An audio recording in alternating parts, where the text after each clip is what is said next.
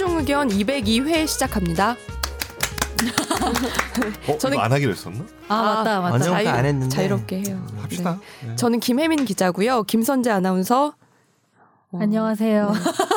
정현석 변호사님. 저기 바꿨어요. 아니요, 갑자기 변호사님 이름이 생각이 안 나서. 잘 그래. 정 변호사님. 다들 내 이름을 잘 기억을 못해. 나한테 관심 좀 가져줘요. 정현석 변호사입니다. 안녕하셔요. 네. 예. 그리고 김선욱 변호사님 나오셨습니다. 안녕하세요. 네, 오늘도 네. 오늘 되게 댓글도 많고 메일도 많아서 풍성한 어, 한 시간이 될 것 같은데 오늘 거짓말하는 거 아니에요? 진짜예요. 매일 많이 왔어요? 너무 많아서 이렇게 뺀 것도 있어요. 가끔 네, 농담으로 메일 두 개 있고 이럴 때 한개 했을 때 엄선했죠 막 이랬는데 오늘은 진짜 뺀 것도 진짜로. 있는 거예요. 네. 그러니까 다음 그건- 주엔 꼭 해드리는 거죠. 맞아요. 네. 그좀 이렇게 다음 주 없을까봐 쟁여놨어요. 네, 네. 네. 자, 그러면 청취자 댓글부터 먼저 읽겠습니다. 아, 알겠습니다. 여러분의 대남 이런 식으로 소개하면 안 돼요 아. 본인이? 아니 본인이. 여러분의 den남 선욱이에요. 오그로그. 5천만의 된남 이런 거요? 5천만의 된남 할까요? 네. 정말 것 같은데. 알겠습니다. 넘실. 너무 실이에요. 너무 싫 너무 뭔지 알고. 싫다는 거죠. 네. 뭔지 알아. 아니, 알것 같아. 한 거예요. 내가 신조는 잘 모르는데 같아. 느낌이 왔죠. 어, 꾸안꾸를 꾸안괴라고 하시잖아요. 마치 외국에서 이렇게 나한테 욕할 때 그게 뭔지 모르지만 나한테 욕하는 거 아는 느낌 거의 있잖아. 신조어가 어, 거의 그 느낌. 예전에 꾸안꾸를 알려드렸더니 한참 방송하다가 에이 꾸안괴 이래가지고 네. 우리만의 신조어가 됐죠. 맞죠. 꾸며도 안 꾸며도 괴물이다. 뭐 이런 거를 본인이 만들어냈어요. 그렇습니다. 그랬죠. 네. 댓글 읽어주세요. 예. 아린 영사님이 읽- 보내주셨습니다. 이번 화제의 판결은 정말 흥미로웠습니다. 어떤 시험에서 한 문제 차이로 아깝게 떨어졌다는 이야기는 종종 접했는데 이분은 문제의 오류를 찾아내 행정소, 행정소송까지 제기할 행동력을 가졌다는 게 놀랍고 대단하다고 생각했습니다. 게다가 승소 판결까지 받아내다니. 제가 저 상황이었다면 한 문제 차이로 떨어졌다는 안타까움과 어, 억울함으로 우울해하고만 있었을 것 같은 아 왜 갑자기 오늘 잘 안 되지? 휴가 와서 그래요. 같은데요. 보다 적극적인 자세로 살아야겠다는 교훈을 얻었네요. 아, 이분이 누군지 대충 알고 보니까 네. 조금 공감이 되는데요. 네, 네. 시험 준비하시는 네, 분이 네. 이거 하니까 네. 맞아요. 네. 한 문제 차이로 안 떨어지면 됩니다. 그 문, 와 진짜 죄송- 형사가 이렇게. 말하니까 진짜 아, 좀 그렇대 죄송해요. 그렇네요. 넘실. 어, 0.5 컨셉을 넘실로 잡으신 거 아니야? den남 코너의 컨셉을 지금 거의 억으로 엄청 들어갔어요. 이러다가 닉네임 되겠는데 넘실. 넘실 된남. 이제 넘- 앞을 달려. 넘실 네. 다음 주부터. 다음 하겠습니다. 이거는 어떻게 읽어야 되지? 라칼리파. 오. 이거 이렇게 읽어야 아니에요? 돼요? 아니면 것 이게. 라칼리파님이 그게 뭔지. 뭔지 모르겠네. 네. 백화점은 아, 또 백화점 이야기 나오네요. 백화점은 정직원들과 협력회사 직원의 출입구가 달랐던 걸로 기억합니다. 오 정말이야? 음. 추후에 분쟁이나 분실 등 각종 정보의 활용이 가능해서 보안팀이 그걸 갖고 있을 텐데 안 줬을 걸로 추측이 됩니다. 왜 안 줬을까 생각해 보면 협력회사라도 규모와 브랜드 파워에 따라서 협조가 달랐을 걸로 예상되네요. 1층 고급 브랜드는 백화점마다 유치하는데 많은 노력이 음. 들어가니까요. 그 당시 브랜드가 모 브랜드였죠. 샤땡. 샷땡 네. 브랜드였죠. 그래서 땡넬. 브랜드마다 약간의 협조가 다르지 음. 않았을까라는 음. 추측성 음. 댓글이 달렸습니다. 음. 근데 그 얘기는 들었어요. 진짜. 이 그 브랜드가 음. 파워가 장난 아니라고. 아, 그래요? 네, 아. 이건 그러니까 백화점에서도 사실 백화점을 갑인 경우가 많은데 음. 브랜드보다 샤넬은 브랜드가 갑이라고 음. 하더라고요. 제일 선호하는 명품 브랜드가 뭔가요? 그 아니, 그러니까 본인이 뭐 네. 사, 사고 그러진 않을 테니까 별로. 그래도 그냥 네. 취향? 취향으로 하잖아요. 아 사진 못했지만 요즘에 항상 슬프네요. 사진 못했지만. 굿땡이 요즘에 아, 네. 다시 어. 굿땡. 아, 알수, 알고 그죠 있어. 맞죠 인기가 많아지고 인기 많은 것. 같아요. 줄도 네. 엄청 서더라고요. 아 요새 네. 다시 인기에. 네. 아, 디자이너가 바뀌었대요. 좀 아. 젊게 바- 뭔가 young하게. young하게, 그죠 약간 old한 어, 어쨌든 했는데 어. 많이 네. 바뀌었다고. 근데 그건 약간 여자들 사이죠. 굿땡은 남자들도. 아니 남자들도 운동화 많이 음. 신고 하지 않나요? 요즘? 구두. 운동화. 음, 굿- 가방 굿- 뭐 메모- 써 메- 올려 아, 메모장. 하려고 좀 열게요. 운동화 어, 많이. 신던데. 구글 말하는 거죠? 근데 잘 신어야 돼. 구글 구글 말하는 거 아니에요? 잘안 신으면. 약간 그 중국 부호 스타일. 어 맞아 약간 너무, 잘 너무 티나는 너무 그걸로만 도배를 하면은 아 그래요? 또 아. 하나씩 넣어줘야 돼. 약간 그쵸. 메모할 시간을 좀 주시면 안 돼요? 어, 약간 홍콩 부호 같은 느낌. 어 약간 약간 갑자기 약간 느낌이 홍콩. 부호 같은. 어디 어디 저는? 셀린 음. 아, 땡. 네. 맞아. 이제 취향입니다. 저는 약간 아, 좀 모르- 미니멀하고 아, 어, 뭔지 알겠다. 좀 마지막 글자가 저- 는가요, 는? 네. 아, 아, 잘 진짜 그건 약간 클래식한 걸 좋아해요. 아. 문이 없고 이런 거. 어. 아, 문이 없고. 근데 돈이 없어요. 문이. 없고 비싸요. 돈도 없고. 돈도 어, 돈도 없고 돈도 없고. 네. 그렇죠. 네.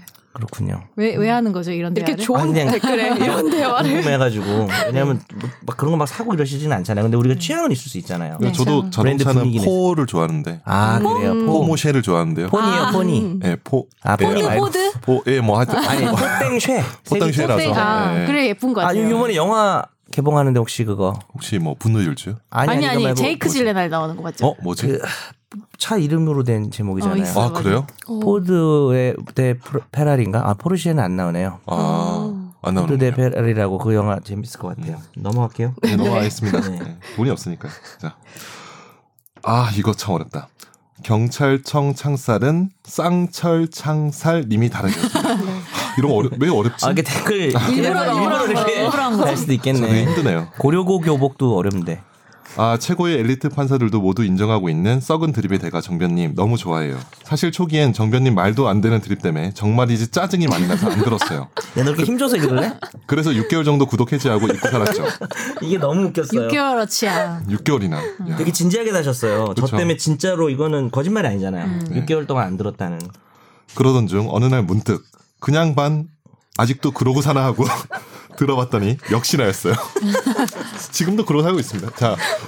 하지만 나도 모르게 정이 들었는지 이제 자꾸 그 썩은 드립이 듣고 싶은 거예요. 갑자기 그런다고? 이거 좀 거짓말 같은데? 예. 여튼 지금은 정변님 너무 좋아하니까 썩은 드립 좀 많이 날려주시고 특히 성대모사, 암살 이정재, 타짜 곽- 곽철용 제일 잘함 너무 재밌어요. 김 기자님은 톤이 차분하시고 진행 잘하셔서 좋고 선재 아나운서님과 해외 직구 얘기 재밌고 유익함. 김변님은 젠틀하시면서도 은근 웃기시고 차 얘기도 좀 많이 해주세요. 두 분 특히 야구 좋아하시고 LG 팬이라서 더 좋고 혹시 LG 핸드폰은 아, 자 그러니까 김선재 아나운서는 TV에서도 좋지만 여기 모습을 더 좋아해요. 늘 건강들 하세요. 살인기계님도 가끔 불러주세요. 음. 오면 부르겠습니다. 네. 성대모사 다른 거 좀 준비해야겠는데요. 이정재, 곽철용. 새로, 그, 아, 저 그거 좋아하는데. 연말을 맞아서. 그때 저기 아- 아나운서님 없을 때 저희 하나 했잖아요. 방송에서? 아니면? 응, 방, 여기 방송에서 마지막에 아. 그 누구? 저기 아, 그건 기생충. 어 기생충. 그거는 뭐 성대모사라기보다 아 이거 명대사? 선재 명대사? 좀 어. 일찍 어쩔 수 갔을 어. 때 명대사를 말한 거죠. 아, 그건 별거 아니야. 한번 해주시면 안 어, 돼요? 해주세요. 다시? 그거 좋던데. 그래도 사랑하시죠. 이거랑 비슷하다. 이런 게 또 기본적인 것 같아도 문제 알아요? 아니, 코너링이 아주 좋으시네. 선- 아. 이성균 이러니까. 그거 말고 새로운 거 하나 보여드릴게요. 지금 갑자기 오, 생각났어요. 아 있어요. 어? 네. 기생충? 인사드려 브라이언 이사님이셔. 서영락 대리 아 저 비통하지요. 이게 뭐야? 서영락 대리는 종교가 뭡니까? 그 뭐예요? 아, 몰라. 아, 독전의 차승원인데 이거 유명한 건데. 나 독전 안 봤어. 독전? 아, 독전은 안 봤죠. 서영락 대리. 차승원이 이렇게 하는 건데요. 아무도 안 만나요 이렇게 하고 반뜬데도 저 봤어요, 봤는데 봤는데 기억이 안 나. 봤는데 안 웃겼군요. 미안합니다. 뭔지 몰라.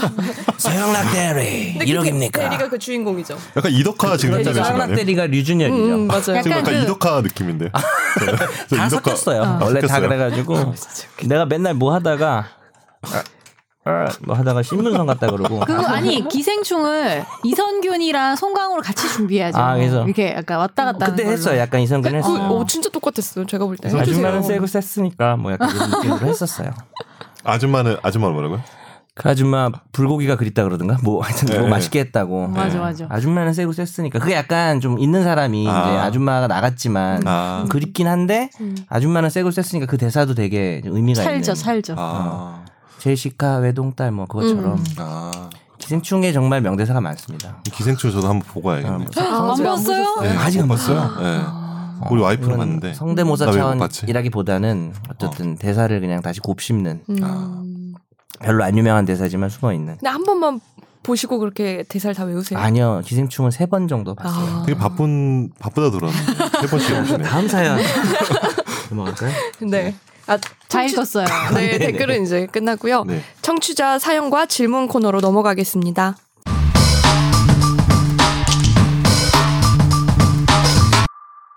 안녕하세요. 방송 잘 듣고 있는 청취자입니다. 대자보 뜯는 문제를 보신 적 없다고 해서 저는 많이 봤던 경험이 있어서 공유하고자 그랬습니다. 2010년대 초 안녕들 하십니까 대자보 물결이 있던 때 저는 학내 노동자 문제, 대자보 허가제 문제와 함께 붙였었습니다. 익명으로요. 수업이 끝나고 오니 대자보는 찢어져 바닥에 떨어져 있었습니다. CCTV를 확인해 보니 과 동기가 그걸 찍고 다른 후배는 이렇게 하면 안녕하냐 빨갱이 새끼야 라고 적어 놓는 모습을 확인할 수 있었습니다. 그 친구들에게 직접 가서 왜 떼고 훼손하냐고 따지니까 제가 한 줄 몰랐다고 하더라고요. 바로 미안하다고 사과를 하고 훼손한 부분을 화이트로 지우겠다고 했습니다. 제가 안 했으면 그래도 된다는 말이었을까요? 가까이 지내지 않고 있지만 답답했던 기억입니다. 비교적 최근엔 지방선거에 서울시장 후보로 출마한 사람의 포스터를 찢은 사례도 있고요. 어, 대학 내에서 여성주의를 이야기하는 대자보를 훼손하는 경우도 심심치 않게 만날 수 있었어요. 우리나라는 선을 지킨다는 말이 사실 공감되지 않더라고요. 제가 당했던 사례 또 제 동료들이 받았던 폭력은 한국 사람이 한 거거든요. 그냥 폭력은 진짜로 그래도 되니까 하는 거라고 생각해요. 그럴 수 없게 만드는 게 법인데 법이 다 닿지 못하는 부분에서 혐오와 폭력이 자라나는 거겠죠. 항상 방송 잘 듣고 있습니다. 딱딱하고 무거운 법 얘기 말랑하게 풀어주는 방송이라 감사히 듣고 있어요. 아, 하면서 TS에 외국 회사가 번역료 안 줘서 어떻게 하냐 사연 보냈었는데 다행히 늦게라도 입금해줘서 돈을 받을 수 있었다고 합니다. 아. 착오가 있었다고 합니다. 와, 다행이네요. 그렇군요. 뭐 이거 저희가 해결해 둔게 아니라 그냥 회사가 해결, 확인해, 해결해 주셨네요. 돈을 보내준 거였어요? 저희도 감사합니다. 네. 음. 그리고 그 대자보 관련해서 다른 메일이 네. 네. 맞죠? 또 다른 분. 최근 학교 대자보 게시판에 시진핑 주석의 서신을 전한다는 내용이 이상한 대자보가 붙었습니다. 대충 시진핑이 남조선의 중국 식민지화를 선언했다는 뭐 그런 얼토당토하는 내용인데 쌉소리는. 네, 게시한 단체 이름들을 보니 누군가 어그로를 끌기 위해 장난으로 붙인 것 같습니다. 저딴 웃기지도 않은 내용을 게시한 것도 짜증이 나지만 가뜩이나 홍콩 문제로 일부 유학생들과 마찰을 빚고 있는 가운데 정치적으로 예민할 수 있는 발언을 궁 서체로 게시한 걸 보니 어이가 없더라고요. 근데 궁서체도 아니고 약간 그왜 음? 사회주의 국가에서 쓰는 말 북한에서 그런 많이 쓰는. 글씨체 같아. 어, 이 글씨체는 음. 분서체는 아니- 아 이거 제목 네. 아, 제목이구나. 북한에서 많이 쓰는 네. 글씨체인데. 그렇죠. 그런데 궁금해졌는데요. 혹시 저런 게시물에 대해서도 신고나 처벌이 가능할까요? 시진핑이 명예훼손으로 소를 걸어주면 참 좋겠지만 그럴 것 같진 않아서 변호사님들의 의견 구합니다. 음, 내용이 가- 뭐라고? 아, 이거- 남조선에 네, 밑에 첨부를 해주셔가지고 제가 붙여놨어요. 처벌할 만 제목이 내용 시진핑 주석의 서신 홍콩 다음은 주- 한국이다. 네. 이거 여기 부제가 아, 되시네. 그리고 약간 여기 뭐 문재인 대통령 사진도 맞아요. 있고 네. 뭔가 어, 우- 우리가 뭐 네, 굴욕적인 그런 느낌을 좀 많이 음. 현재 남조선의 식민지화 단계는 다음과 같은 수준에 도달해 있다. 근데 여기 보면은 표현들이 짜증나네. 이거. 되게 올드한 사람이 쓴 거야. 어. 왜 이게 보면은 구국의 강철대오 전대엽은 아, 이거 전대엽 이거 뭐 한 청년도 아니고 전대엽 얘기 나온 거면 이건 어, 몇 년대 얘기예요? 80년대 얘기죠. 와. 전대엽은. 네, 80년대 90년대 초반. 네. 한청년이 90년대 초반 출범했으니까. 음. 네. 하여튼 뭐 웃겨요. 음. 가짜 자본 가짜 자보죠. 그죠. 네, 그 네. 그냥 웃기려고. 실제 그런 단체 단계 아니라. 네, 아, 그 이름을 조금씩 다 바꿨어요. 민폐 노총, 예. 그다음에 불의 구현 사재단 이거 조금씩 다 이제 바꿔서 오히려 재밌는데? 이거 민주사회를 단어법으로 위한 변리사. 뭐 어, 여기 여기에 대한 오히려 아, 되게 웃겨. 이거 되게 디테일이 살아 있어. 아 처음엔 되게 그러네요. 별론 줄. 알았는데 절망 공작소도 있고요. 아름다운 재앙. 근데 좀 짜증나는데 우리가 너무 호응해 주면 안 아니 되지? 아니 이게 좀 약간 어느 측에서 썼는지 개그- 뭔가 개그물로 느낌이. 오는데 반어법으로 쓴 거 아닌가요? 되게 좀 그렇죠. 제가 그러니까 네. 오히려 뭐, 음, 음. 뭐 약간 그런 쪽을 비판하는 것 같은데요. 좀 음. 뭐랄까, 뭐 주사파라든지, 음. 네. 뭐 이렇게 한, 한 대에 뭉뚱그려서 말하면 안 되겠지만 민주노총이라든지 음. 이쪽을 좀 많이 어, 비난하려고 쓰신 것 같은데요. 역으로. 아니 나는 오히려 역으로 쓴 것 같기도 한데.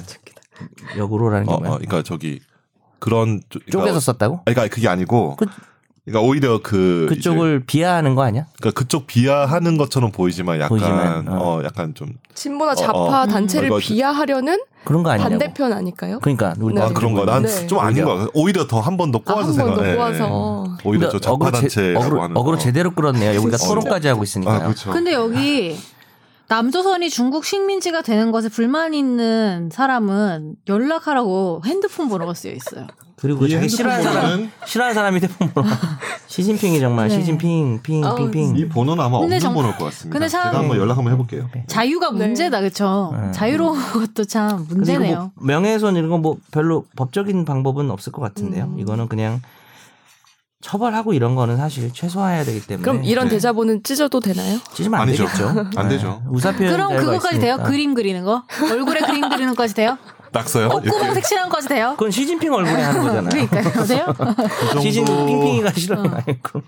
아, 그리고 대자보를 찢는 사례가 없다고 한국에서는 생각했었는데 그게 아니라는 아니죠. 걸 네, 아, 많이. 발생하는 일인가 봐요. 음. 그러니까 실제로 집 봤는데 자기 과 후배가 찍고 어, 이제 빨갱이 그러니까. 새끼라고 말했다는 게 약간 충격이다. 맞아. 그걸 CCTV로 봤는데 넌줄 어, 몰랐어. 넌 줄 몰랐어. 아, 너무 싫어. 아, 화이트로. 지울게. 화이트는 그러면은 어떤 화이... 아, 야, 진짜. 넘어가죠. 네. 네. 안녕하세요. 김학희 기자님의 빈자리가 여전히 그립긴 하지만 김혜민 기자님 들어오셔서 차분한 여성의 목소리가 추가되어서 다양해서 좋아요. 이번 회차에 다뤄주신 변리사 1차 시험 불합격 처분 취소 판결에 대해서 추가적으로 궁금한 게 생겨서 질문드립니다. 변리사 시험도 회계사나 세무사 시험처럼 1차 합격하면 그해 2차와 내년도 2차 시험 볼 수 있다고 알고 있는데요. 사건 당사자는 이미 올해 2차 시험 기회를 놓치고 그 후 불합격 처분 취소 판결을 받은 거잖아요. 그럼 2020년, 21년 이렇게 두 번을 받나요? 아니면 올해 2차 시험 미응시에 대한 보전은 따로 없이 한 번만 볼 수 있는 건가요? 단순하게 생각하면 두 번의 기회를 더 줄 것 같진 않은데 당사자 입장에선 좀 억울할 것 같아서요. 그리고 만약에 한 번만 볼 수 있는 거라면 1차 시험 불합격 취소 처분이 다음에 2차 시험 후에 미뤄, 이루어진다면 그 사람은 어, 취소 처분을 받았다 하더라도 2차 시험 응시 기회 자체가 없는 건가요? 궁금합니다. 아. 뭐 한번 볼 수 있냐, 두 번 볼 수 있냐 음, 그거죠. 이거 실제로 사법 시험 때 몇 번 있지 않았어요? 데 있었죠. 그러니까 원래는 봤던 것 같은데. 그지. 어, 예. 1차를 붙고 원래 바로 보는 2차는 1차 발표하고 몇 달 뒤라 붙기가 거의 힘들잖아요. 그렇죠. 일반적인 경우면. 예. 근데 오히려 이 1차를 떨어졌던 사람이 나중에 구제가 돼서 예를 들어서 1차가 2019 년에 봤어. 하지만 뭐 예를 들어서 1월이고 예. 이 2차가 6월이면 발표가 뭐 4월에 나면 2개월 만에 2차를 봐야 되는데 음. 이 사람이 4월에 떨어진 거야. 음. 근데 하다가 소송하다가 뭐 예를 들어서 뭐 10월에 구제가 됐어요. 그러면 그 다음에 2차부터 다시 두 번을 볼 수 있게 해줍니다. 그래가지고 음. 더 좋죠. 오히려. 무조건-. 무조건 두 번? 좋네. 공부할 여유가 더 생기는 거. 어. 근데 그죠. 아니 또 하긴 어떻게 보면 또 1년 늦어진 거는 그러니까. 맞는데 음. 늦어진 건 맞는데 1차 붙고 처음 2차는 그냥 버리는 건데 어떻게 음. 보면 차분히 준비할 수 있으니까. 아니면 그 사람은 이미 공부가 되게 된, 충분히 된 사람일 수도 있죠. 어. 음. 근데 왜 이제 일차, 또 어떻게 보면 또 싶었는데. 이렇게 하는 게 당연히 어. 맞는 게 네. 소송하느라고 또 공부를 뭐 제대로 하기는 어렵겠죠. 근데 어떻게. 보면. 그럼 궁금한 게 질 수도 여기 있고 소송에서. 마지막에 그 취소 불합격 취소 처분이 이루어지고 나서 두 번인 거죠. 그런 것 같아요. 어. 그랬던 걸로 기억해요.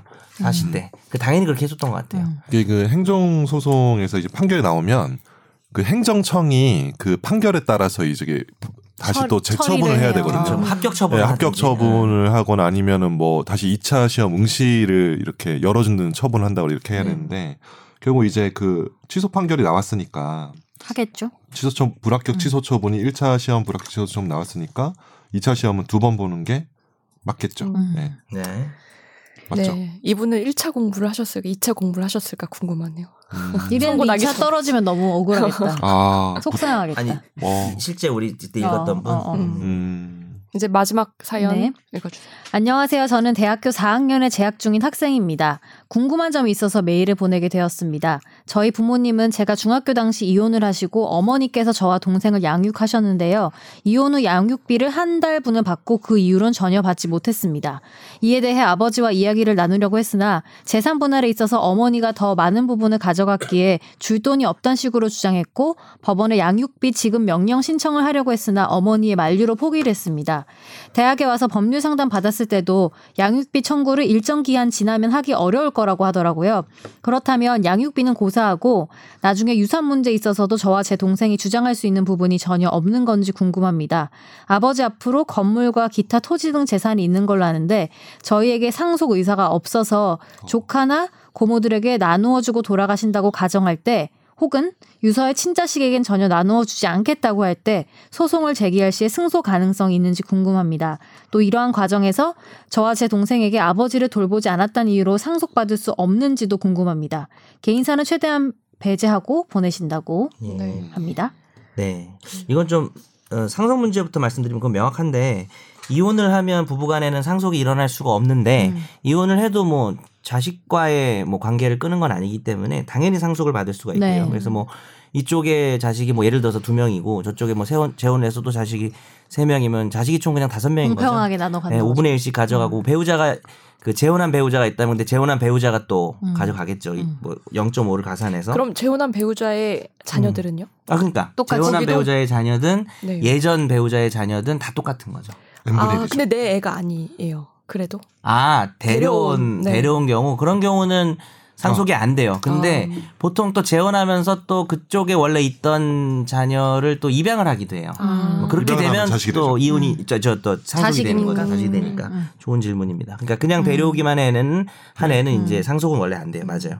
그런데 그래서 근데 이제 만약에 이분이 돌아가시면서 뭐 유서에서 뭐 아니면 누구한테는 안 주겠다라고 해도 음. 뭐 그 유류분이한 제도가 있죠. 우리가 지난번에 다루려다가 결국 집탐해서 못했는데 시간 관계상 그러니까 모든 사람이 원래 자기 상속분만큼 가져가는 게 원칙인데 뭐 저쪽 자녀들은 안 주겠다라고 했을 때 전혀 안 줄 수는 없고 음. 원래 그분들이 받았어야 될 만한 정당한 액수를 계산한 다음에 그거의 절반까지는 이제 받을 수가 있는 상황입니다. 네.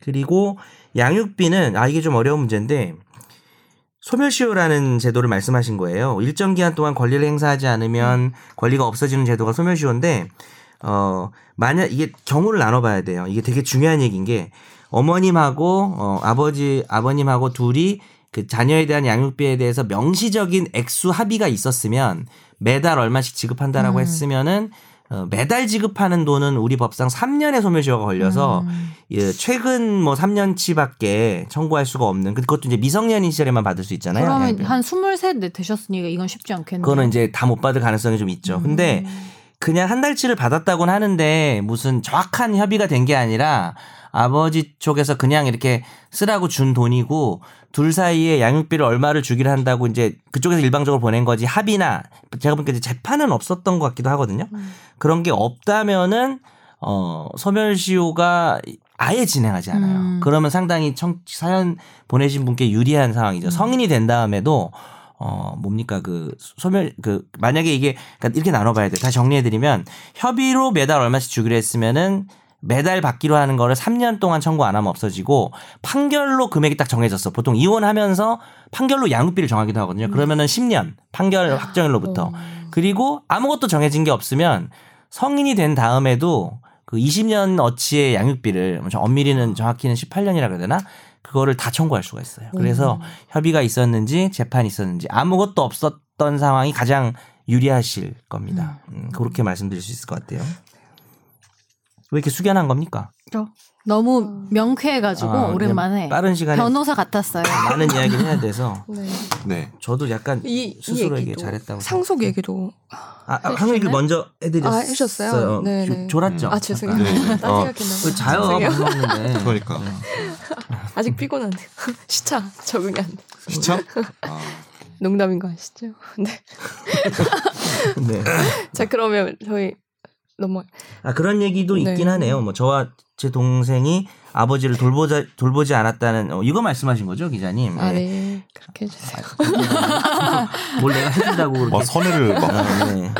아버지를 돌보지 않았다는 이유로 상속받을 수 없는지도 궁금합니다. 예, 전혀 그렇지 않죠. 뭐 음. 음. 그렇게 단순히 뭐 그랬다고 해서 상속을 안 받는 건 아니죠. 네. 그 네. 상속 결격이 되려면요. 그 아버지를 막 죽이려고 했다거나 음. 아버지를 그 정도로? 뭐 이렇게 하여튼 그 정도로 드라마에 나올 어, 정도의 어, 사연, 예. 유언 유언서를 그렇죠. 찢었다든지 아니면 네. 뭐 자기의 어떤 뭐 다른 자 그러니까 자기 다른 형제 아버지가 같이 재혼해서. 이제 그 아. 친양자로 입양한 다른 형제를 뭐. 죽이려고 했다거나 뭐그 정도가 되지 않으면 어, 그쵸. 결격을 안 냅니다. 그러면 유류분도 못 받는 거예요? 유류는 그 유류분도 못. 유류분 못 그래요? 받죠. 상속이 결, 네. 유류분양 제도가 상속인이 응당 받아야 될 상속분을 만약에 죽는 사람이 쟤한테 안 줘라는 의사가 있다면 그걸 절충한 제도예요. 그래서 음. 상속을 받되 뭐 죽는 사람이 싫다고 했으니까 절충해서 절반만 받게 하는 제도라서 음.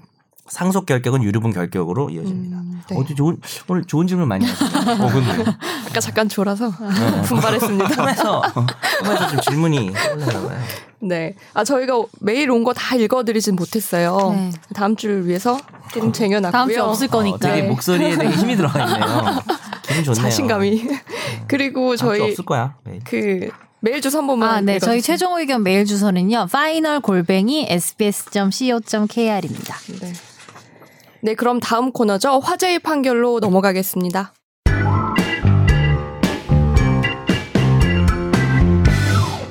아내가 아픈 남편을 수년 동안 간호한 경우 법정 상속 비율을 넘어서 추가로 재산을 받을 수 있을까요? 안 궁금하죠? 안 궁금해요. 과연 어떻게 될까? A 씨는 1971년 C 씨를 만나서 중혼 관계에 있다가 이후에 전처가 사망하자 C 씨와 혼인 신고를 하고 함께 살았습니다. 그리고 A 씨는 2003년부터 이 아내 C 씨의 간호를 받으면서 어, 입원 치료를 받았지만 5년 뒤 사망을 했습니다. 이에 전처 자녀들과 간호한 아내 C 씨 등은 각각 법정 상속분에 따라서 유산을 상속받았는데요. A 씨는 사망 전 소유하고 있던 경북 영덕 일대의 토지를 아내 C 씨의 명의로 소유권 이전 등기를 했습니다. 이에 전처 자녀들이 C 씨 등을 상대로 이 사망하기 전 증여받은 토지에 대한 특별 수익 등을 분할하라며 상속재산 분할 청구를 했습니다.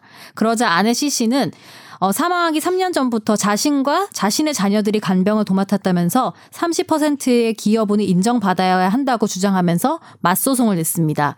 민법에선 공동 상속인 중 상당한 기간 동거 간호 등으로 피상속인을 특별히 부양하거나 피상속인의 재산의 유지 또는 증가에 특별히 기여한 자가 있을 때에는 기여분을 가산한 액을 그자의 상속분으로 본다고 규정하고 있는데 이 투, 투병 중인 배우자를 간호한 것이 여기서 말하는 특별한 부양에 해당하는지가 쟁점이 됐습니다. 그리고 대법원 전원 합의체는 아내 C 씨의 기여분이 인정되지 않는다고 판단했습니다. 네. 기여분은 어느 정도 아시겠지만 상속인 중에 특별히 그 죽은 사람, 죽은 사람 피상속인이라고 할게요. 말이 좀 어렵지만 돌아가신 분이 피상속인이거든요. 그 피상속인을 특별히 뭐 부양하거나 이런 사람은 좀더 해주는 건데 이제 부부간의 부양 의무는 일차적인 부양 의무로 너무 당연하기 때문에 뭐 배우자가 아프다 그러면 뭐 간호한다 이거 어느 정도 수준은 당연해서 특별히 기여분 인정될 수 없다는 판결입니다. 근데 이게 좀더 재밌는 점은 중혼이라는 말이 나오죠 중간에. 그러니까 B랑 결혼했다가 C랑도 혼인 신고를 한 거예요. 그러니까 중혼이라는 게 여기랑 결혼을 했고 그냥 남이랑 저쪽 가서 살고 있는 건 중혼이 아니고 이 사람 지금 바람? 혼인 신고를 두 번 한 거예요. 그 지금 바람이죠. 오 가능한가? 두집 그러니까. 이게 돼요? 예, 혼인 신고 두 번 하는 경우가 돼요. 뭔가 착오가 있어서 또 옛날에 이런 일이 일어나고 하면은 음. 이걸 우리가 법에서 중혼이라고 하는데 음. 그럴 때는 후혼이 무조건 취소 사유가 있는 거예요. 어. 그래서 후혼을 취소 소송을 해서 음. 그 취소 심판을 구해서 그걸 없앨 수가 있는데 음. 그게 취소되지 않은 상태에서 만약에 이 사람이 사망을 하면 음.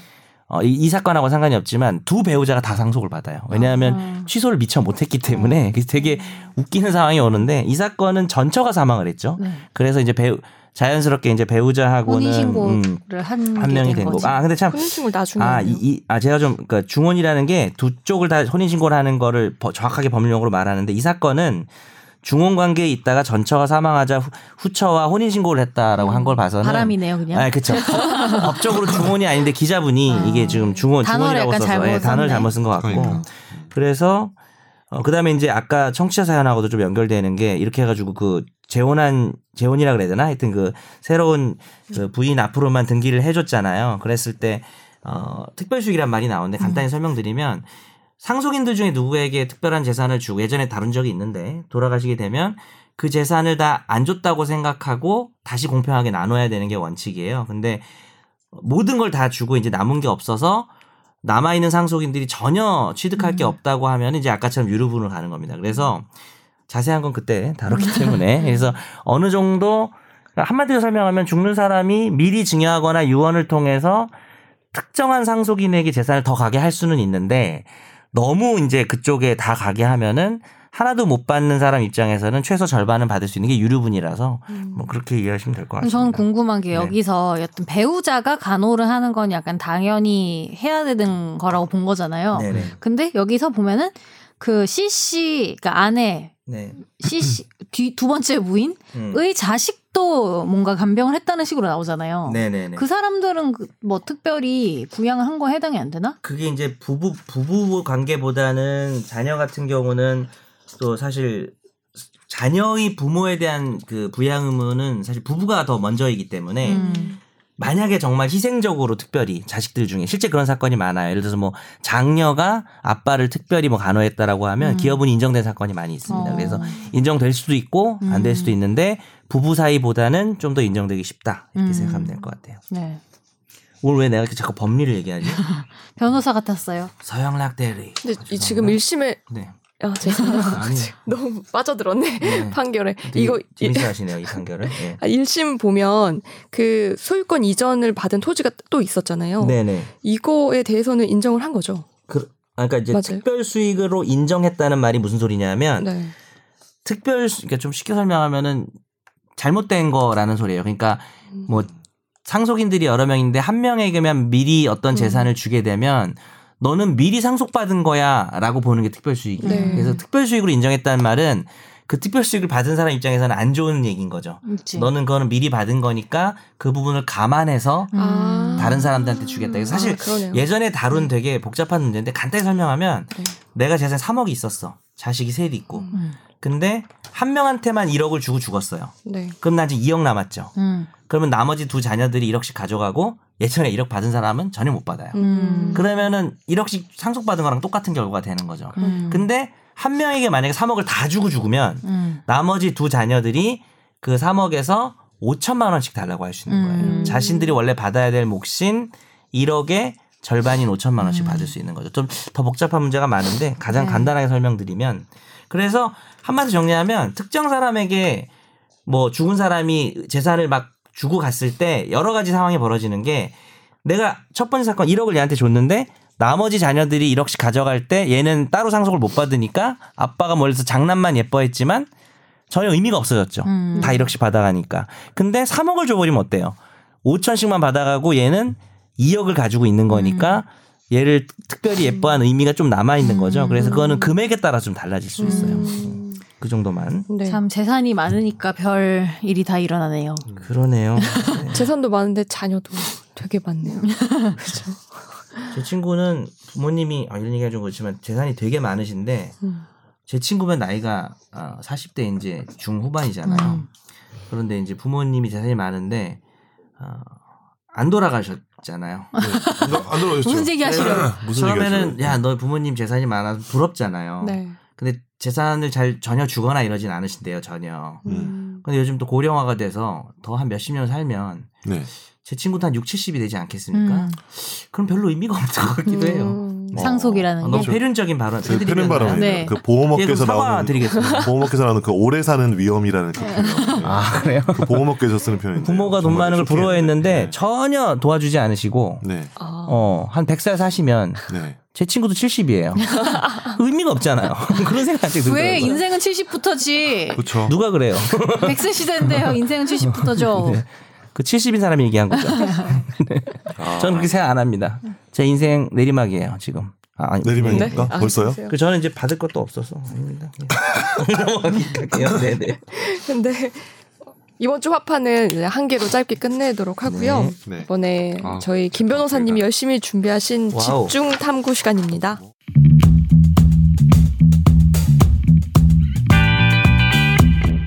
이번 주 주제는 백년 전쟁으로 정했어요. 음. 네. 근데 이게 백년 전쟁이 뭔지 모르는 분들도 많이 있을 그렇죠. 것뭐 같아요. 장미 전쟁은 아는데. 음. 네. 장미 전쟁. 이게 방통위에서 결과가 나온 지가 꽤 됐죠. 설명해 주세요. 네, 2013년도 얘기네요. 사건 개요는 제가 간단히 말씀드릴게요. 이게 얼마 전에 대법원 전원 합의체 7대 6으로 결정된 사건인데요. 2013년도에 시민 방송이라는 곳에서 어, 민족 문제 연구소가 백년 전쟁 두 얼굴의 이승만과 백년 전쟁 프레이저 보고서 등 두 전직 대통령의 일대기를 다룬 다큐멘터리를 방송을 했습니다. 음. 근데 사실 이게 어딘지도 모르게 이름만 들으면 어딘 어느 방송인지도 모르잖아요. 네. 그렇죠. 그런데 이례적으로 방통위가 제재를 내린 거예요. 그렇죠. 그 당시에 제재 조치 명령이 어떻게 나왔죠? 제... 파급력이 이제 이렇게 큰 방송사도 아닌데. 그쵸. 네. 아, 관계자에. 대해서 징계 및 경고를 하고 어, 네. 그리고 이제 그 제재 조치를 받은 사실에 대해서 고지를 해라. 음, 방송에서. 네. 사실은 저희가 방통위 방송했다가 음, 방통위에서 제재를 받았습니다. 이걸 이제 음. 고백하라는 고지 방송을 음. 나눴죠. 네. 이 정도면 사실 좀 중한 그렇죠. 네, 음. 제재인데요. 그런데 이게 이제 대법원 최종 선고가 이번에 내려진 거예요. 거기 대법원에서 어. 그 백년 전쟁을 방영한 시청자 제작 전문 TV 채널 시민방송이 방통위를 상대로 낸 제재 조치 명령 취소 소송에서 원고 패소 판결을 한 원심을 파기하고 사건을 다시 서울 고법으로 돌려보냈습니다. 음. 음. 여기서 이제 사실 방송의 공정성, 공공성 심의 대상이 보도 프로그램에만 한정되지 않는다는 점- 점에는 전원 동의를 그렇죠. 했다고 합니다. 그러니까 뭐 SBS 같은 방송 아니더라도 어, 어, 공정성이나 공공성이 필요하다. 그렇죠. 하지만 백년 전쟁이 공정성, 객관성 및 사자 명예 존중 의무를 지켰는지에 대해서는 7대 6으로 의견이 갈렸습니다. 음. 여기에서 말하는 사자 명예 존중 의무는 박정희 대통령, 박정희 전 대통령과 이승만 전 대통령이죠. 그렇죠. 네. 그 내용을 보면 주요 이제 결정 내용은 방송 내용은 외국 정부의 공식 문서와 신문 기사 등의 자료에 근거한 것으로 표현 방식이 다소 거칠고 세부에서 진실과 약간 차이가 있으나 과장된 부분이 어, 있기는 하다. 하지만 방송 전체의 내용과 취지를 살펴볼 때 그 중요한 부분이 객관적 사실과 합치되므로 명예훼손으로 볼 수 없다고 판시했습니다. 그게 되게 중요한 문장이죠. 중요한 부분이 객관적 사실과 합치되는지를 봅니다. 네, 음. 이게 기사를 기사 뭐 소송 들어갔을 때 이 부분이 되게 중요했던 것 같아요. 네, 저희가 썼던 일반 이거 기사들도 유튜브에 가면 쉽게 여러분도 볼 수 있어요. 네. 보실 수 있습니다. 접근하기 되게 쉽게 돼 있습니다. 네. 김선욱 변호사님 반대 의견은 어땠나요? 반대 의견이요? 네. 핵심 쟁점이 근데 7대 6이면 딱 한 그러니까. 하나로 갈린 어. 거잖아요. 그렇죠. 네. 13명 중에서 음. 네. 7대 6. 반대 네. 의견은 그러면 이제 이 방송에 문제가 있다고 보는 거죠. 이 방송이 그러니까 여러 가지 사료 중에서 네. 편파적인 관점으로 편파적인 이제 관점으로 이제 자료를 취합을 해가지고 음. 사자 이제 돌아가신 이승만과 박정희 전 대통령을 음. 조롱하고 모욕했다. 아. 근데 그것이 이제 객관적 사실에 이제 부합한다고 좀 보기도 어렵고 음. 무려 여섯 명이나 한 거잖아요. 여섯 명이나. 그렇죠. 네. 굉장히 첨예한 대립이 있었던 거죠. 그런 거죠. 네. 결론은 어쨌든 괜찮은 거지만. 그러면은 만약에 뭐 음. 이렇게 나오면은 네. 그냥 반대 의견을 쓰기만 하고 네. 실적으로 이렇게 결론이 아닌 결론이. 거죠. 대법원의 아. 결론은. 결론은 아닌 네. 거죠. 자 그러면 어느 정도 쟁점은 정리가 네. 됐으니까 사실관계는 네. 그 뒤에 왜 이렇게 판단을 에, 그동안 선고가 어떻게 났고 왜 이렇게 판단을 했는지 좀 자세히 설명 좀 부탁드릴게요. 음. 그러니까 이게 기본적으로 이 방송이 한 시기가 2013년이잖아요. 2013년은 이제 제가 그 당시 2012년 대선 결과 이후로 이제 한국을 떠야 되나 뭐 이민을 갈까 이제 아, 정말 저 저 뭐 고백하는 거예요 제 고백. 예. 아 진짜 되게 심각하게 고민을 많이 하던 시기였기에 어 과연 이제 아 그런 당시에 이제 이 민족문제연구소라고 예 저희 회사에서 요 민족문제연구소나 이런 사건들이 있었어요. 어. 네, 대리를 했었던 것 같아. 저마다 다른 음. 변호사가. 그래서 민족문제연구소에서 정말 작정하고 다큐멘터리를 만들었어요. 어. 이승만과 박정희 전 대통령을 정말 작 정말 이제 그 자료는? 거의 다 다 미국 자료야. 음. 한국 자료보다는 주로 미국에 있는 CIA 보고서나 비밀 해제된 음. 비밀 해제된 문서를 가지고 다큐멘터리를 만들었고 그거를 이제 시민 방송 여기 뭐죠? 네, 정확히 맞아요. 시민 방송이라는 이제 그 사업자가 방송 사업자가 열심히 튼 거죠. 음. 열심히 트니까 방통위에서 이제 그 당시 방통위는 이게 이제 케이블이에요? 이게 그렇게 봐야 되는 거예요? 아니면 케이블의 채널 중에 하나인 것 같아요. 유튜브는 아니고. 예, 저도 어디서 처음 들어봤으니까 시민방송. 요즘 근데 IPTV 보면 엄청 채널이 많더라고요. 그렇죠. 보니까. 예, 너무 많아서 음. 그래서 그 이, 이게 한마디로 이제 우리가 잘 모르는 채널이기 때문에 또 이제 결론이 아. 약간 다른 측면도 있어요. 이 이렇게 돼 있네. 종합 유선 방송 사업자 또는 위성 방송 사업자와 채널 이렇게 네. 해가지고 계약한 업체네. 음. 그렇죠, 그렇죠. 네. 예. public access 전문 아 이거 어렵던데. 어차피 이거는 이제 기자님이 설명해 주시고. 그러니까 한마디로 잘 모르는 방송이야. 케이블 TV 중에서 채널 하나 따가지고 음. 이제 뭐 시청률도 엄청 낮고 뭐 그렇겠죠. 근데 그 사업자가 열심히 튼 거죠. 그러니까 이제 방통위에서 제재를 한 거죠. 음. 방통위에서 어떤 게 있냐면 방송 심의 규정과 이제 방송법이 있는데 방송법에는 이제 음. 6조에 방송의 공정성과 공익성을 규정하고 음. 공정하고 객관적이어야 한다고 하고 제재 조치는 뭐 징계도 할 수 있고 주의도 할 수 있고 경고도 할 수 있게 규정을 해놨는데 방송 심의에 관한 규정이 있어요. 이거는 이제 방송통신심의위원회의 규칙, 즉 일- 일종의 어떤 행정 규칙 같은 건데 음. 그 행정 이것도 이제 법적 효력이 있죠. 이 방송 심의에 관한 규정이 방송은 진실을 왜곡하지 아니하고 객관적으로 다루어야 한다. 방송은 사회적 쟁점이나 이해관계가 첨예하게 대립된 사안을 다룰 때는 공정성과 균형성을 유지해야 하고 관련 당사자의 의견을 균형 있게 반영해야 한다. 이게 바로 공정성이고 객관성은 뭐냐면 한마디로 이제 주관적이고 뭐 불명확한 내용이 아니고 객관적인 어떤 근거를 가지고 해야 된다. 좀 다르죠. 음. 공정성과 객관성이. 객관성. 공정성 뭐냐면 예, 이런 얘기 하는 데가 있는데 사실 또 이런 얘기도 있어요. 뭐라는 이제 이런 측면이고 이제 객관성은 어떤 사료나 이게 막 이런 역사 다큐멘터리 객관적 근거. 그죠 근거를 가지고 있는 팩트가 거예요. 맞는지 네. 그죠. 그런 것들.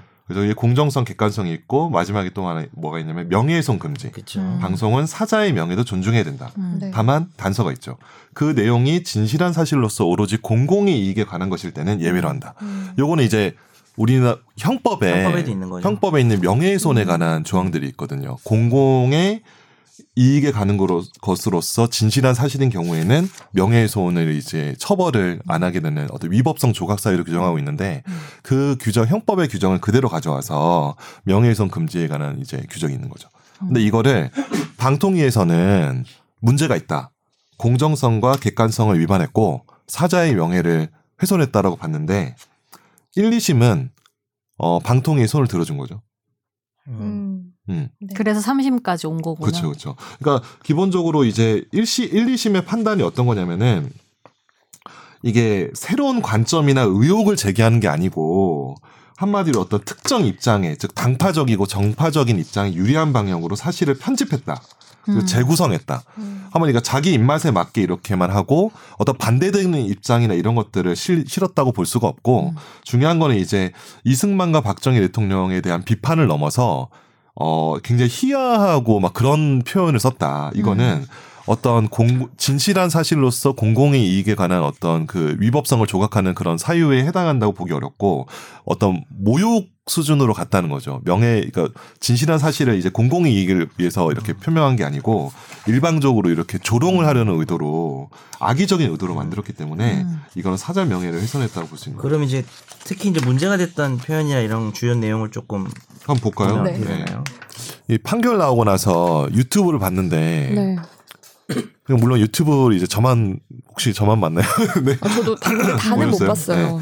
이거 발췌를 해서 보면은 표현이 되게 세요. 예. 음. 그러니까 이런 이런 돌대가리 같은 생각을 어떻게 뭐 이런 식의 음. 표현을 쓰는 거야. 이제 그게 나레이션이에요. 나레이션에 나와요. 음. 자막이랑 나레 이션. 어, 자막과 나레이션에 굉장히 이제 어 그러니까 어떤 비판을 넘어서 약간 어 이 표현 되게 세다라는 표현이 굉장히 많이 나오거든요. 그러니까 되게 우리 DC나 이런 데서 패러디하고 뭐 편집할 때 악의적으로 하는 뭐 그런 거 음. 있잖아요. 그런 식의 표현들이 종종 나와. 그러니까 이승만에 대해서는 주로 제일 센 게 뭐고 박정희에 대해서는 제일 센 게 뭐였어요? 그러니까 다 이게 뭐냐면 이승만에 관련해서 이승만이 이제 하버드에서 석박 프린스턴이었나 하버드에서 네네. 석박사를 동시에 받았는데 그게 이제 어떤 미국의 정치적 맥락으로 이렇게 석박사를 이렇게 무리하게 준 거다 하버드죠. 음. 하버드 대학에서 석사를 받고 프린스턴에서 이제 박사를 받았는데 네.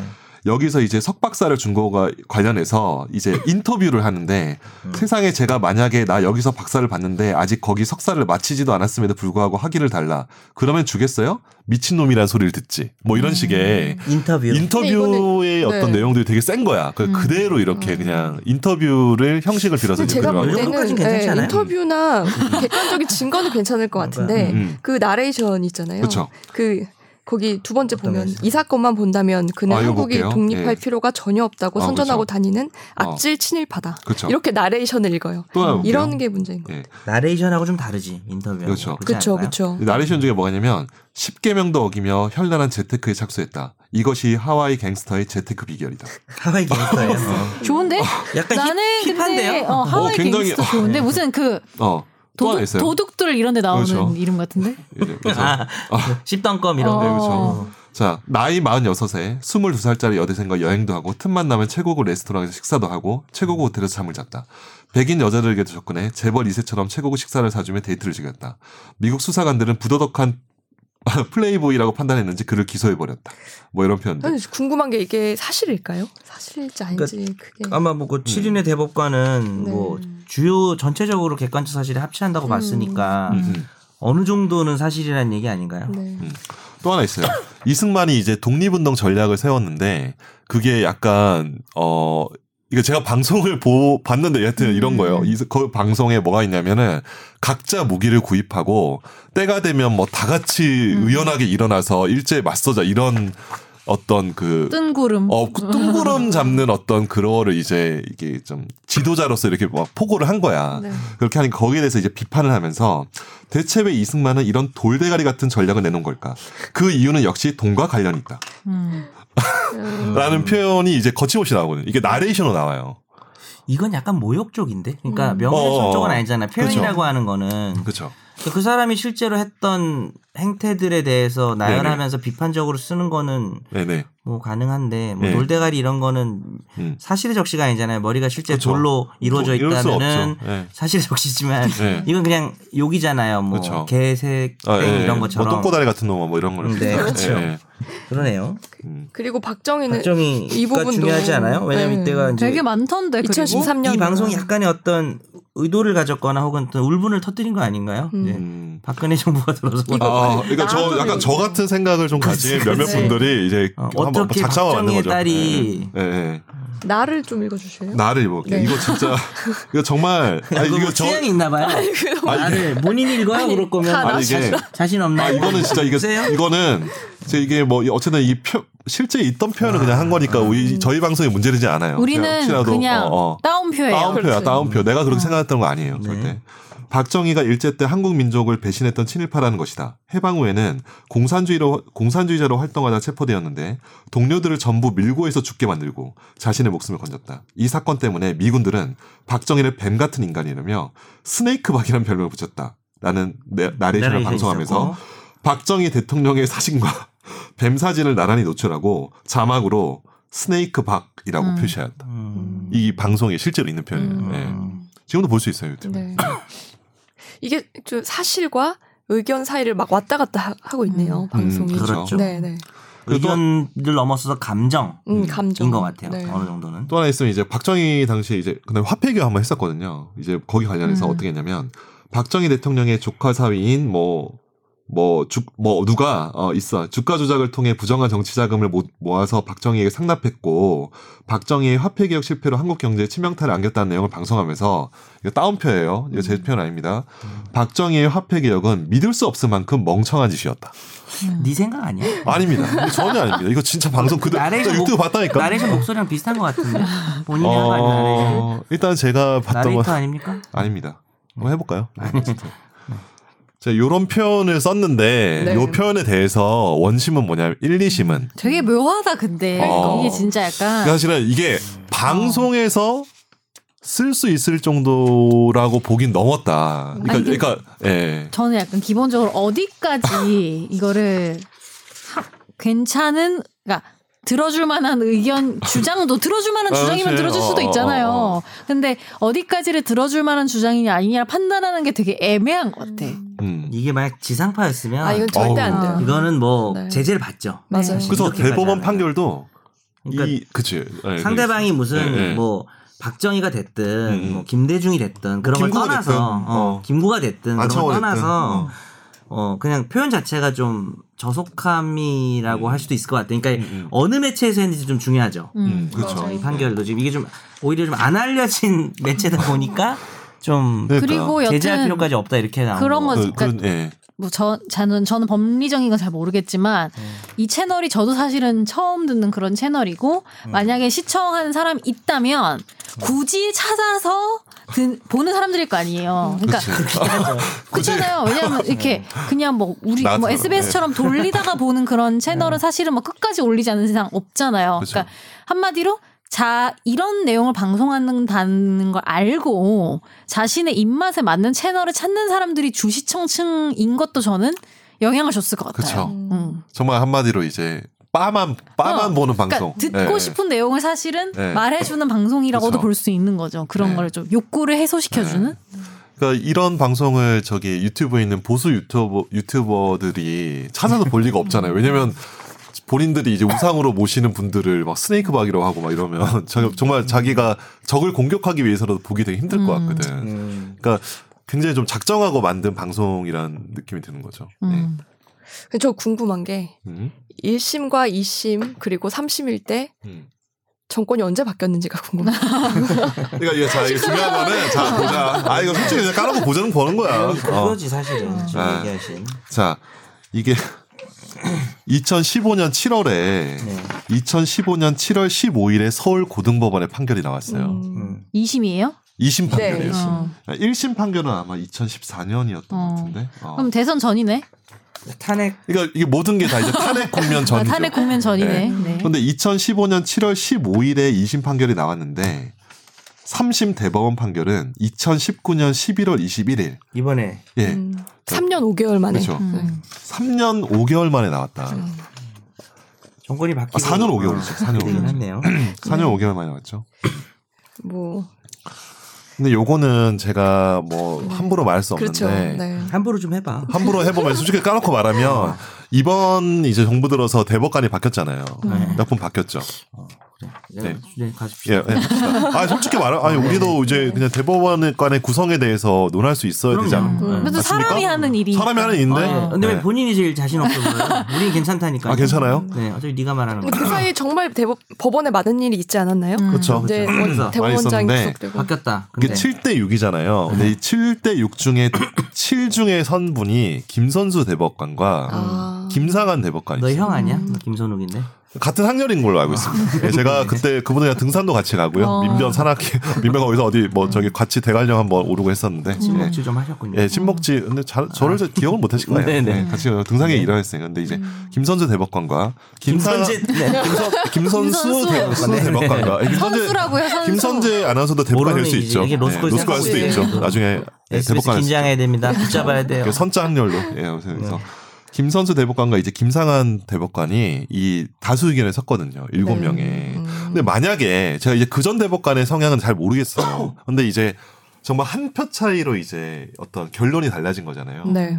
누가 한 명이 이쪽으로 갔으면 이제 그렇죠. 반대 의견이 다수이겠죠. 맞아요. 그래서 어떤 이 대법원 판결의 어떤 시점과 음. 대법관의 구성이 사실 묘하게 좀 어떤 음. 관련성이 있다. 이게 만약에 2017년 이전에 대법원 판결이 나왔으면 사실 뭐 음. 예, 어떤 결론이 났을지 네. 잘 잘 모르겠어요. 그건 가정법이니까. 네. 아, 그리고 또 궁금한 게 있는데요. 왜 대법원에서는 이렇게 선고가 음. 그몇 년에 걸쳐서 나는 경우가 있는 거예요? 첨예한 대립이 있을 때 실제로 아. 대법관들 사이에 네. 정말 이렇게 그러니까 대법 사실 이런 게 있어요. 대법원 대법관 판사들이 이 판결문들을 직접 쓴다고 보진 않거든요. 네. 물론 고치시는 분들도 있다고 하지만 대다수는 이제 영- 재판 연구관들이 각 진영에서 이렇게 써서 이렇게 결재를 받고 이러는데 네. 아마 논쟁이 되게 많았을 것 같아요. 아. 이게 이게 자유민주주의를 표방하고 있는 우리나라에서 음. 방송의 방송 표현의 자유를 어디까지 허용해야 하는가에 음. 대해서 굉장히 좀 의미 있는 판결이고 판결문 페이지 수도 되게 많거든요. 맞아요. 한 70페이지 되는데 네. 이거 80페이지. 요약하시느라고 고생 많았어요. 어, 되게 힘들어요.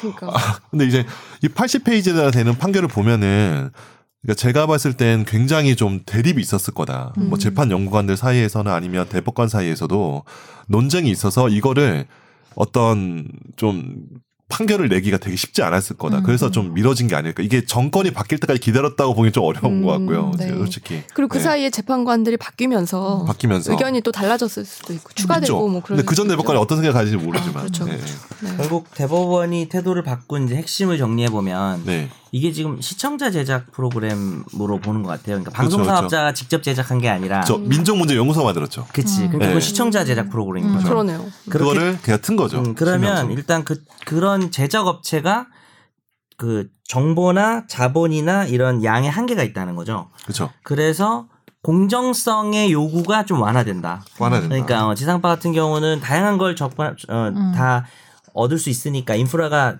좀 구축돼 있기 때문에 음. 어느 정도 공정성 요구가 더 강하게 요구되는 음. 측면에 비해서 또 시청자가 이렇게 제작한 프로그램은 어느 한쪽 음. 의견 중심으로 나갈 수밖에 없다는 논의가 좀 있었던 것 같고 두 번째는 사자에 대한 명예훼손이라고 하는 범죄의 특성이 좀 있는 것 같은데 음. 특히나 그냥 우리가 뭐 아는 누가 뭐 죽었다 이런 게 아니라 역사적 인물이잖아요. 매우 정치 그치. 어, 매우 중요한 민전의 반열에 오를 수 있는 사람이죠. 그렇죠. 네. 어, 뭐 위인으로 생각하는 사람도 있을. 거고 네. 이런 사람에 대한 평가는 그 자체가 역사에 대한 평가잖아요. 그쵸. 그런 경우는 좀 더 오히려 표현의 자유나 역사에 대한 평가를 좀 자유롭게 인정해야 되는 게 아닌가라는 측면에서 네.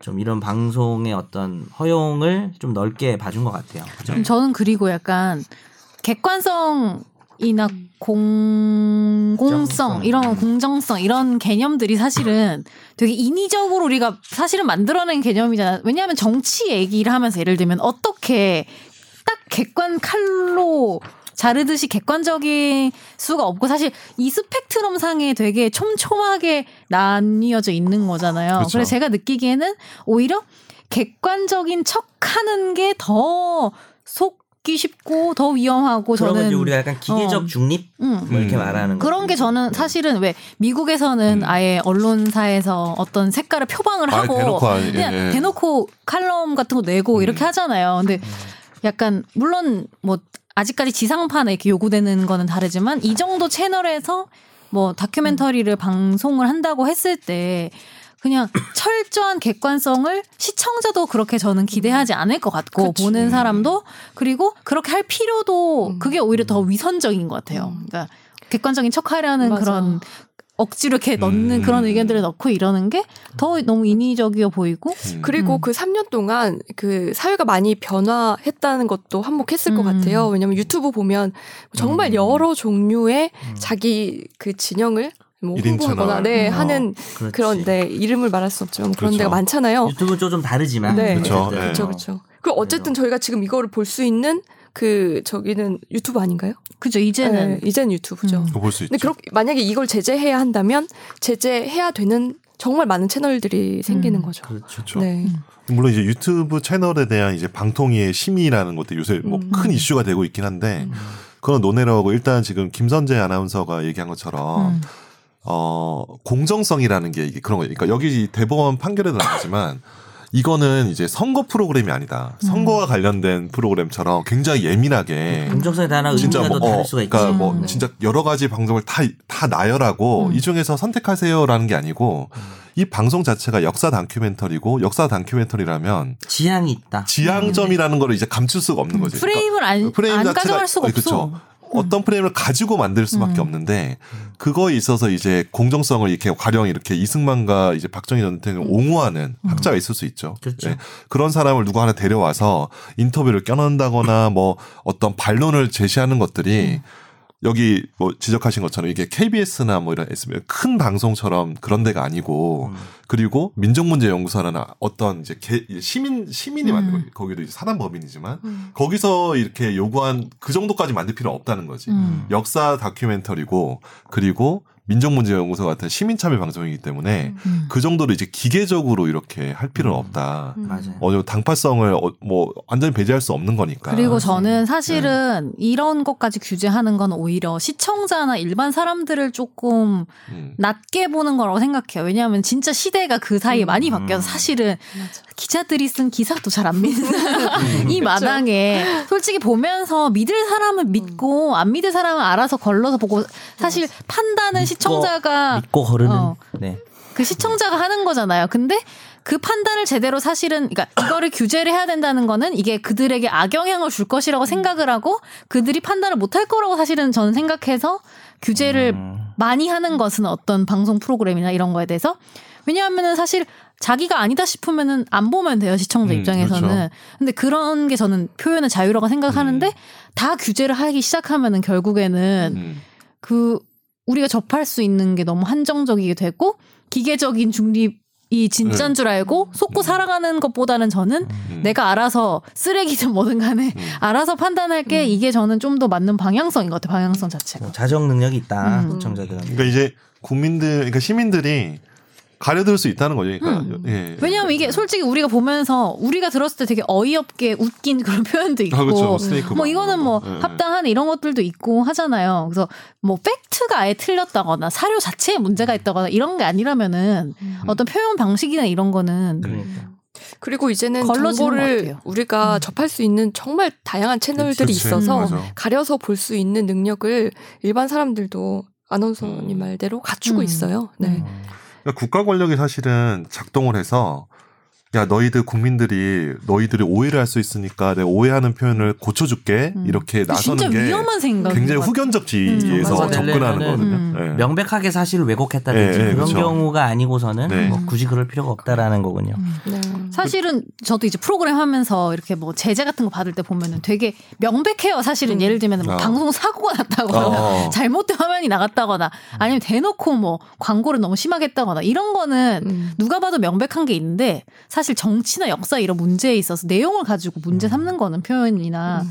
좀 그러니까 이것만 규제하는 게 문제가 아니고 그 잣대를 다른 데 다 들이댈 수 있기 때문에 위험하다고 저는 생각해요. 그렇죠. 그래서 이 그 여기 좀 쟁점이 됐던 게 아까 뭐 스네이크 막 나오고 뭐 네. 돌대가리 같은 전략 뭐 이런 거 나오잖아요. 근데 거기에 관해서 이제 대법원은 이거는 모욕이라고 사실 볼 수 있는 음. 여지가 있는데 그렇죠. 그러면 그걸로 제재를 하는 규정이 별도로 있거든요. 네. 방송심에 관한 규정이 이제 혐오감을 조속, 조속한 표현으로 혐오감을 줘서는 안 된다라는 규정이 있는데 음. 요걸로 이렇게 혹시 뭐 제재를 하는 거는 변론으로 하고 그건 가능하죠. 그거야 뭐 나중에 이 판결 히- 이후에 방통위가 그걸로 할 하든가 말든가. 뭐 할 수도 있죠. 그렇죠. 근데 이거를 사자 명예훼손과 공정성과 객관성으로 가져가서는 안 된다. 그런 음. 표현의 일부 표현을 가지고 음, 음. 전체. 전체 방송을 이제 다 호도할 수는 없다라고 이렇게 판단하는 것 같거든요. 음. 근데 저는 그저 다수 의견에 찬성해요. 음. 결론적으로 너무 정파적인 드러나는 거. 아. 아, 근데 사실은 나는 솔직히 말해서 저는 이 방송 보면서 이거 유튜브 다 봤잖아요. 네. 만약 김구와 어. 안창호와 네. 뭐 아니면 사회주의 진영의 독립운동가 뭐 박헌영이나 뭐 이런 사람들을 대- 가지고 음, 음, 엄청 까는 방송을 했어. 음. 뭐 돌대가리 썼어. 음. 나는 근데 그거를 방통위가 제재하는 거는 나도 반대하거든. 음. 저 나는 그러니까 명확하게 말할 수 있는 게 이 판결에 대해서 이제 찬반을 두고 좌파와 음. 우파의 관점이 아니고 진영의 관점이 누굴. 넣어도 네. 반대한다는 근데- 거죠. 네. 그래서 저는 지금 세 분이 한 얘기 다 동의를 하고 음. 저도 같은 생각인 것 같고 이게 진영의 문제는 아닌 거잖아요. 네. 그죠? 음. 그리고 그래서 우리가 지지하거나 또 싫어하거나 비판하는 그 누구를 여기다가 집어넣어도 음. 음. 우리가 같은 논리를 유지할 수 있는가를 생각하는 그쵸. 게좀 중요한 것 음. 같아요. 그쵸. 저는 네. 개인적으로는. 그러네요. 누구를 그러니까 우리가 누군가를 되게 정치적으로 지지하고 좋아하거나 아니면 혐오하거나 그다 있잖아요 마음속에. 예, 그렇죠. 다 있죠. 아마 대체로 비슷할 것 같긴 한데 좀 다를 수도 있고. 근데 그런 사람이 이게 박정희 이승만이 아닌 누군가로 대체됐을 때 우리의 감정은 달라질 수 있을 것 같아요. 화는 나겠지. 네, 화는 날수 어, 있을 화는 것 같고 나겠지만 감정은 달라질 어. 수 있지만 그것을 국가 권력이 개입해서 제재해야 되는가라는 문제에 대해서는 같은 결론을 내려야 되지 않는가라고 음. 생각은 들어요. 음. 그렇죠. 그리고 아까 얘기한 것 중에서 김혜민 기자가 사- 세상이 세- 어, 시대가 많이 바뀌어가지고 또 뭐랄까 시대가 많이 바뀌어서 그렇다는 거 되게 중요한 말인 것 같아요. 이게 정권이 바뀌었다고 할 수도 있지만 네. 시대가 바뀐 게 전 더 중요하다고 생각해요. 무슨 음. 대법관들이 뭐 그럴 수도 있고 아닐 수도 있지만 뭐 정권이 바뀌었으니까 뭐 판결을 바꾸자 이런 거라기보다는 제 생각에는 아니 진짜 5년이면 정말 5년이 뭐야? 2013년도라고요, 1심이? 그러면은 6년. 6년이면은 그 음. 이후에 1인 미디어 시대가 오면서 얼마나 세상 많이 바뀌었어요. 그렇죠. 유튜브가 없었다면은 좀 다른 아, 달랐을 나왔을 것 수도. 있을 것 같아요. 그것도 그러니까 뭐 수많은 채널들이. 늘어나면서 네. 음, 표현의 사실. 이게 아니라도 그런 영상 되게 많이 볼 수 있고. 그러니까 맞아. 더 심한 거 네. 많아요. 사실 맞아. 유튜브에. 아, 유튜브는 뭐. 왜냐면 우리가 그런 생각 좀 해야 되는 게 이건 방송은 아니지만 사실은 이러한 혐오 표현을 쓰는 사이트 같은 데도 많이 있잖아요. 음, 우리가. 싫어하는 맞아요. 사이트일 수도 있고 좋아하는 사이트일 수도 음. 있지만 음. 그래도 좀 같은 법적인 잣대를 가져야 되지 않을까. 싫어하는 건 싫어할 수 있지. 음. 싫어하는 것도 내 자유지. 맞아요. 그러니까 내가 좋아하는 사람을 내가 지지하는 정치인을 욕하면 화가 나잖아요. 음. 그건 당연히 우리도 같이 비판할 수는 있지만 그걸 다 처벌하고 국가 권력, 응징하고 국가 권력 이 중요한 것 같아요. 음. 국가 권력이 개입하는 문제에 대해서는 동일한 음. 잣대를 가져야 되지 않을까. 화는 나지만 음, 뭐. 개입을 못 한다든지 음. 음. 어, 뭐, 아, 그렇겠죠. 싫지만, 어, 뭐, 그런, 그런 건 좀 구별해야 되지 않을까 생각이 드네요. 그 되게 아, 오늘 방송이 유명한 되게 재밌네요. 재밌죠. 네. 네. 되게 유명한 유튜버 중에 음. 네. 시민의 땡땡이라는 곳이 있어요. 어, 근데 알아. 거기 가면. 어. 유니클로 앞에서 막 옷 사는 사람들한테 뭐라고 하고 음. 그리고 그 뭐 그 어, 어. 친일파 같은 모자이크는 해주죠. 교수한테 가서 아, 유니클로 옷 사는 사람 모자이크 모자이크 네, 해주겠지. 했던 것 같아요. 네. 그 서울대 모 교수 음. 아, 모 교수. 그 어, 어. 교수실 찾아가가지고 어, 어. 그 사람 가가지고 막 큰 소리 고함치면서 하는 얘기를 여과 없이 다 내보내거든요. 아, 나 알아. 누- 그 낙성대 보셨죠? 찾아가서 이영훈 하는 거? 교수 어, 찾아가서. 낙성대 저기 거기도 하고 어, 서울대도 어. 갔었어요. 이영훈, 이영훈은 작곡가인가? 누구지? 이문세랑 같이 이영훈 하는 맞습니다. 이영훈인가? 이영훈 아, 교수. 교수도 이영훈 네, 교수. 네, 이영훈 교수 맞습니다. 네. 네. 이영훈 교수 가서 막 뭐 아침에 나가는데 나 그거 봤어요. 어, 뭐라 맞아요. 하니까. 따라 어. 붙어서. 근데 사실 그런 방송이 더 심하지 않나요? 음, 이런- 장난 아니죠. 네, 네. 만들어진 어. 동영상보다. 그렇죠. 네, 그, 하지만 제재를 받지 않잖아요. 그렇죠. 네. 그 아까 잠깐 넘어갔는데 유튜브에 대한 방통위의 제재가 논의가 되고 있다는 거는 지금 제재가 가능한가요? 형량법상 사실 지금 안 되죠. 지금 기- 네. 일단 할 수가 네. 없는데 좀 해야 되는 거 아니냐라는 그러니까 지금. 뭐냐면. 실제로 유튜브가 정말 이 파괴력이 너무 커져가지고 음. 옛날에 이제 방송사의 규모나 어떤 채널을 가지고 있는 그런 걸로 이제 파악을 하다가 이제는 이제 국민에게 미치는 영향을 봤을 때 음. 과연 종편이나 음. 이제 거대 방송 지상파 방송국이 음. 그만큼 이제 유튜브 그러니까 어쨌든 이게 어떤 막 달라진 유튜브는 거예요. 예. 웬만한 종편보다는 그렇죠, 그렇죠. 예, 맞죠. 영향이 아니. 오히려 약간 채널의 속성보다는 음. 약간 포털의 어. 영향력을 많이 가지게 된 음. 것 같아요. 유튜브는.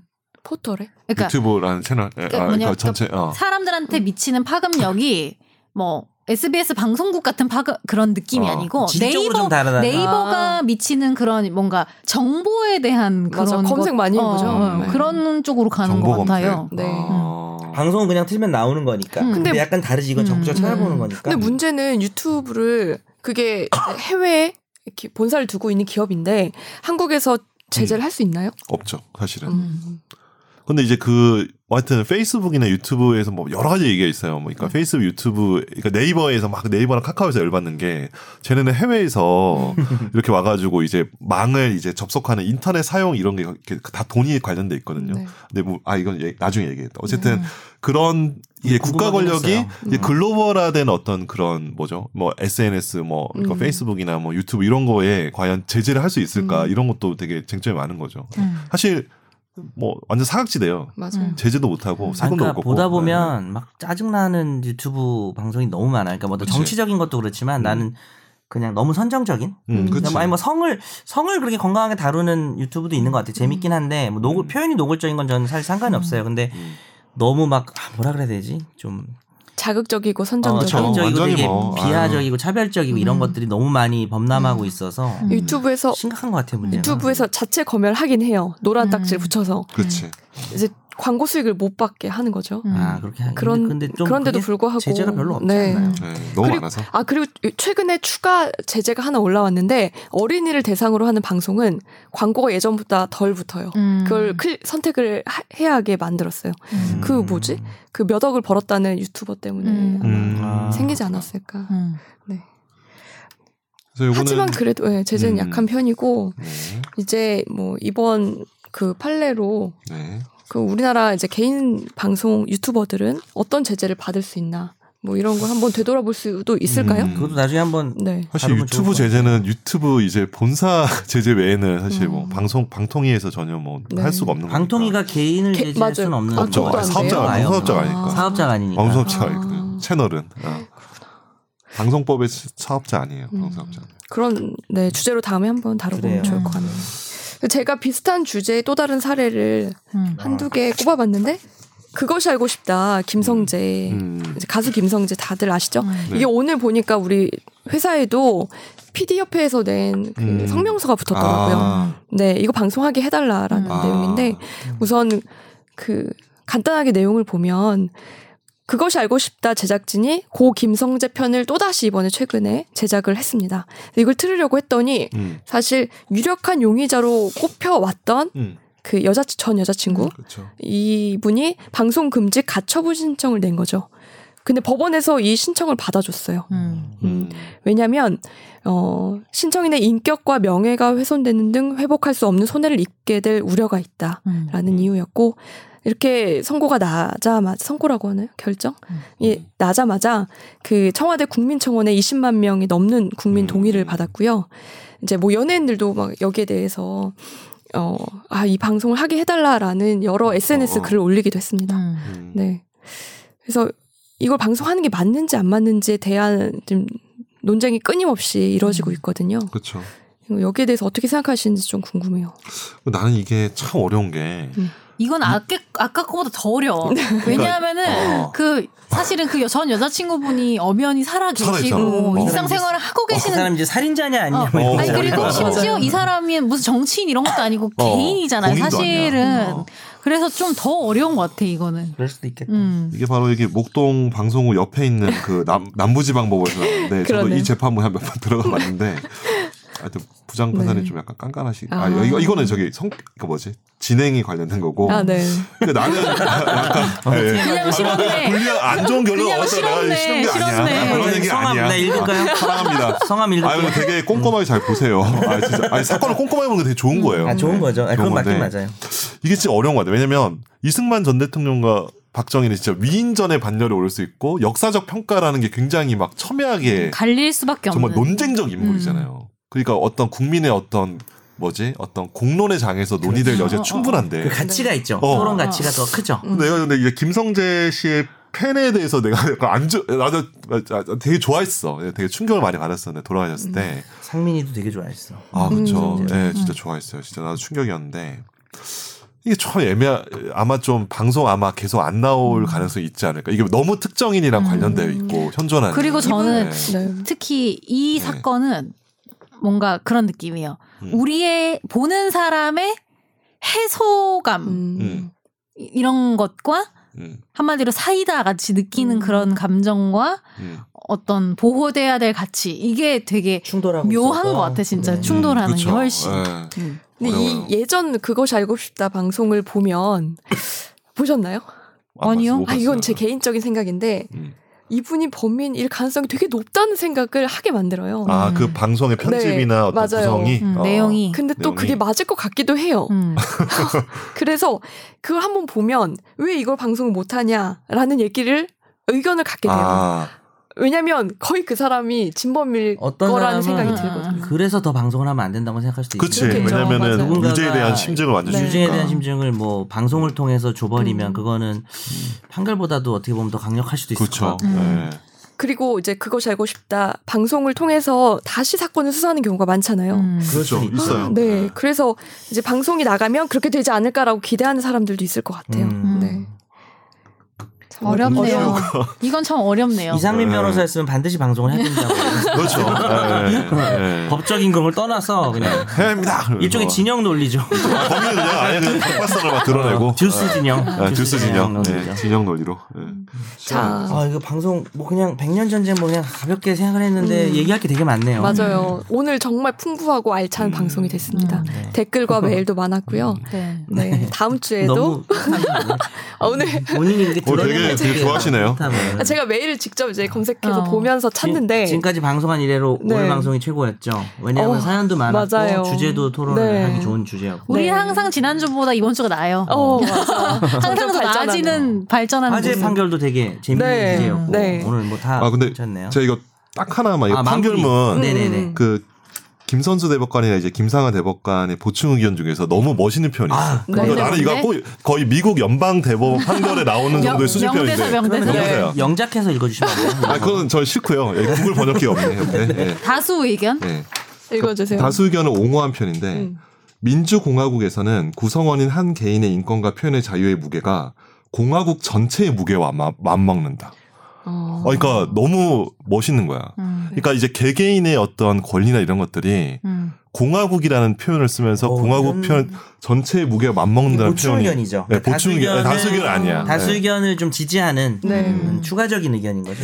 이, 음. 그래서 공화국 전체의 안전이나 통합을 유지하기 위해 필요하다는 명분으로 한 개인의 인권과 표현의 자유를 부당하게 침해하지 않는 것이 음. 바로 민주공화국의 요체이다. 그러니까 음. 민주공화국이라는 그 헌법적 질서, 그러니까 어떤 표현에 음. 대법원에서 명시적으로 가져와서 이 개인의 그 인권의 어떤 소중함을 딱 표현한 게 너무 멋있더라고요. 음. 우리나라 어. 판결문에선 쉽게 찾아볼 수 없죠. 없는 이런 표현 잘 못 써. 이게 잘 못? 쓰거든요. 네. 네. 거의 헌재 판결에서는 가끔 나오긴 음. 하는데 대법 대법원 판결에서 이렇게 표현이 나온다는 게 음. 멋있다. 마지막 문장도 읽어주세요. 예.